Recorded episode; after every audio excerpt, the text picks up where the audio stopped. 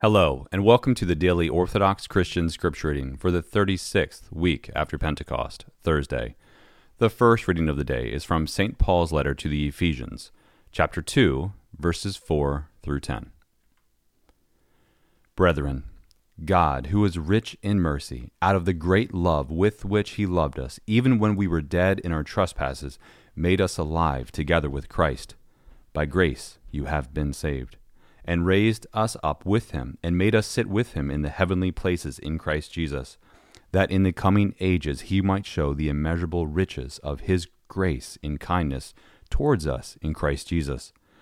For by grace you have been saved through faith, and this is not your own doing, it is the gift of God, not because of works, lest any man should boast. For we are his workmanship created in Christ Jesus for good works, which God prepared beforehand that we should walk in them. And today's gospel reading is from Matthew, chapter 10, verses 16 through 22. The Lord said to his disciples, Behold, I send you out as sheep in the midst of wolves. So be wise as serpents and innocent as doves.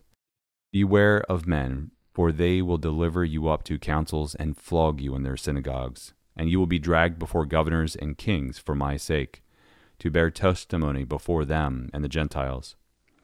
When they deliver you up, do not be anxious how you are to speak or what you are to say, for what you are to say will be given to you in that hour. For it is not you who speak, but the Spirit of your Father speaking through you.